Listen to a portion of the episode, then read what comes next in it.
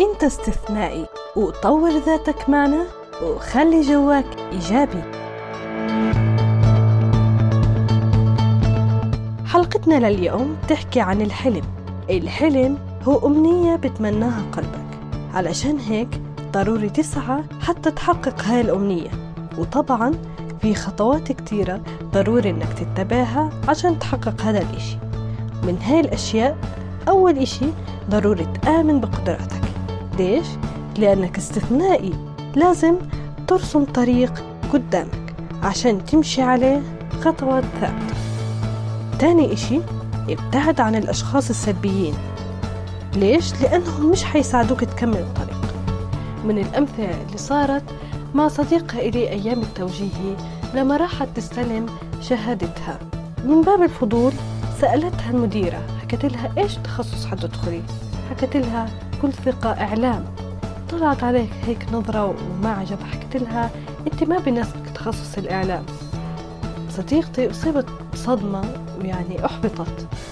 بس إحنا كأصدقاء وقفنا جنبها وحكينا لها لا ما تخلي الأشخاص السلبيين يأثروا عليك. أنت بتقدري تكملي في هذا المجال وحتبدعي فيه لأنه هدول الأشخاص السلبيين حيحطوا لك عوائق وغير الإحباطات اللي حتيجيكي منهم والكلمات السلبية.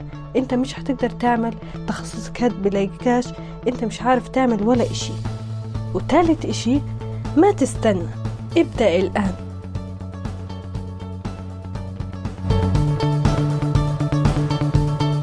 ليش تستنى وتحكي؟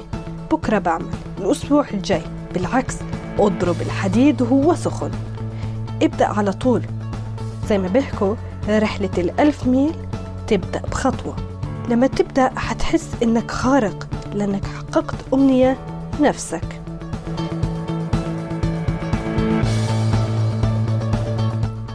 طبعا إيمانك بحلمك هو الدافع إنه أنت بتحققه لأنك أنت مش حتقنع نفسك ومش حتقنع حالك بإشي أنت ما ما بتحبه أصلا أو ما, ما تفكر إنه تحقيق الحلم حيكون سهل ولا تحكي إنه هو صعب.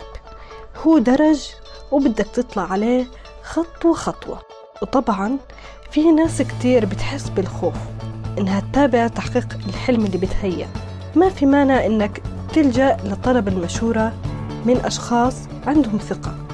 تقرب منهم وخذ النصيحة اللي أنت بتحتاجها منهم. شوف الناس اللي عندهم طاقة إيجابية وخليك معهم لأنهم هم اللي حيقووك. وعلشان تحقق هدفك خليه على مراحل. مش كل مرة واحدة. وكافئ نفسك كل ما تحقق خطوة من هاي الخطوات. واستغل وقتك بشكل كويس.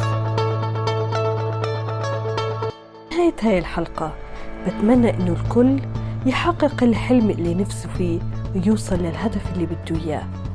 إن شاء الله.